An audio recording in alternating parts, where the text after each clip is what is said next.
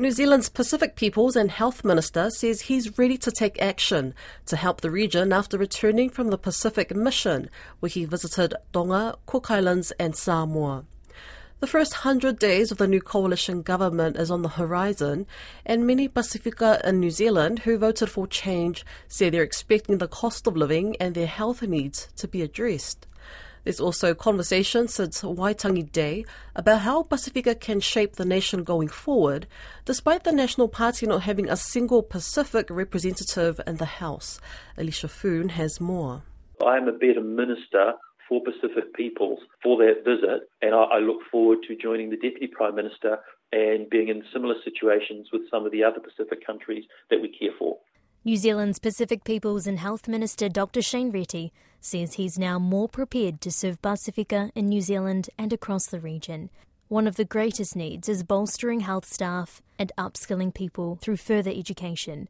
It is something that I will take on board to see how we can facilitate that, any, any hurdles that we can remove around uh, cross accreditation. Having said that, there was that commitment at the National University of Samoa for $3.5 million for a new Bachelor of Health Science, which talks to building up and supporting those domestic pipelines, those training pipelines. National have no Pacific representatives in the House, whereas the previous Labour government had more than 10 MPs including a Pacific Deputy Prime Minister.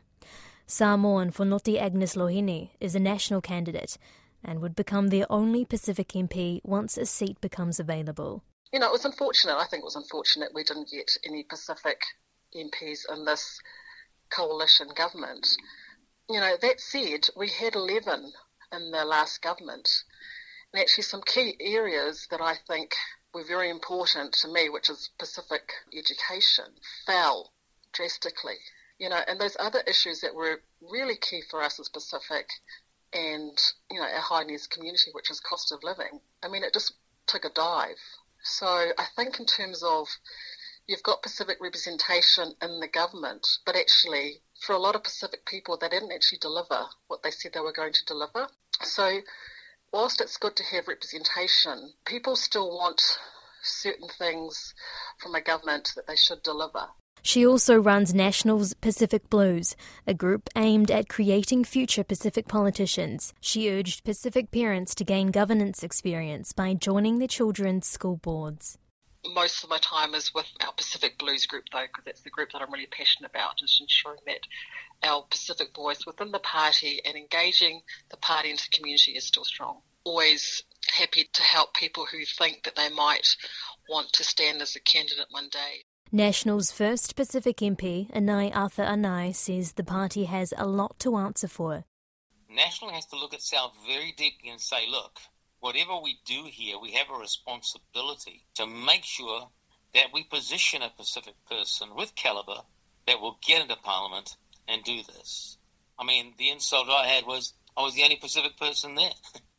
and yet they brought another person to look after Pacific issues, which didn't make sense then and still doesn't make sense now. But today I'm quite proud that Shane's there doing a great job because we don't have anybody else. He says despite still supporting the party values, he believes the government must recognise Pacific are big players in New Zealand and are deserving of more opportunities to lead.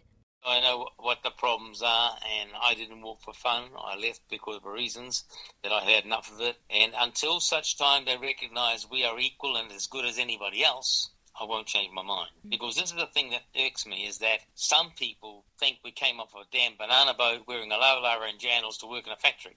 Those days are history. Our people in this country have proved their ability to do anything and everything and succeed at it. Just give us the opportunity to prove we can.